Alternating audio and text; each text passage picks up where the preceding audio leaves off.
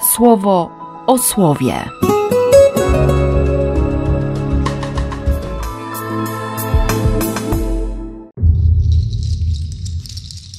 Trzydziesty czerwca, czwartek.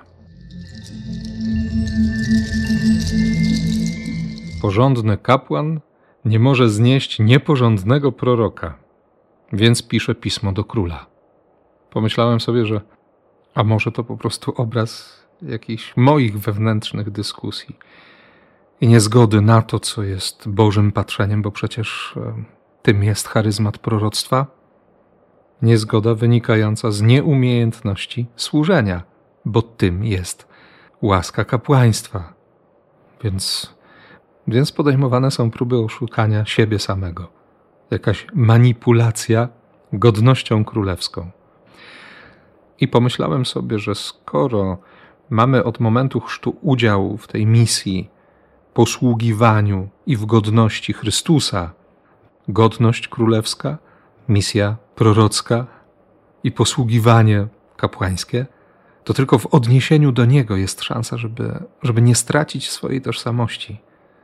Żeby być wewnętrznie zintegrowanym, to znaczy doświadczyć, doznać autentycznego pokoju pochodzącego od Boga. Mój pokój wam daję, nie tak jak daje świat. I dlatego to, co dzisiaj Jezus robi w Ewangelii, to faktycznie świadectwo bycia królem, prorokiem i kapłanem. To równocześnie bardzo mocne, bardzo wyraziste światło dla mnie, szczególnie ze względu na to, co otrzymałem w kościele i dla kościoła. Jezus został wyrzucony przez tych, którzy stracili swoje świństwa Wraca do Kafarnaum i od razu przyniesiono do niego na noszach sparaliżowanego człowieka. Jezus, widząc ich ufną determinację, mówi: Bądź dobrej myśli, synu, twoje grzechy zostają ci odpuszczone. Czy był żal za grzechy, czy było postanowienie jakiejś poprawy, skoro Jezus mówi o grzechach? Czy było jakieś wyznanie?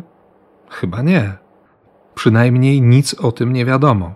Komentarz w nowym przekładzie dynamicznym mówi, że ta determinacja dotyczyła zarówno sparaliżowanego, jak i jego przyjaciół.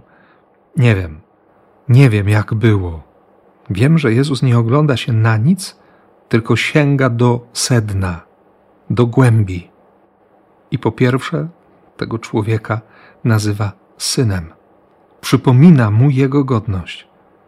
Ma świadomość grzechu, ale przypomina najpierw o godności powrót do źródeł. Uświadomić sobie, kim jestem w głębi. Pierwsza miłość, pierwsze powołanie to pierwsze ma wrócić na swoje miejsce. Oczywiście pojawi się bunt i zewnętrzny, i wewnętrzny, niedowierzanie, próby podważenia decyzji Jezusa. Ale ostatecznie Jezus wypowie słowo, które dla tamtego człowieka stało się życiem, zupełnie nowym życiem. Wrócił do siebie, wrócił do domu. Ale na wszystko patrzył zupełnie inaczej. Naprawdę zmieniła mu się perspektywa po spotkaniu z Jezusem. Na ile te spotkania z Jezusem, codzienne spotkania z Jezusem, zmieniają moje serce? No, jak to wygląda u ciebie?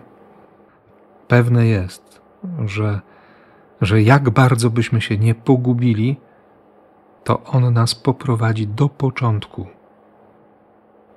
do odkrycia swojej tożsamości, naszej tożsamości. Przypomnij, że jesteśmy dziećmi obietnicy, królewskim kapłaństwem, ludem odkupionym i przeznaczonym, byśmy głosili dzieła potęgi tego, który nas wyzwolił. No to trzeba wrócić do początków. Jeszcze raz usłyszeć kim jesteśmy w oczach Boga. I niech ta świadomość będzie dzisiaj i Twoją, i moją siłą. W imię Ojca i Syna i Ducha Świętego. Amen. Słowo o słowie.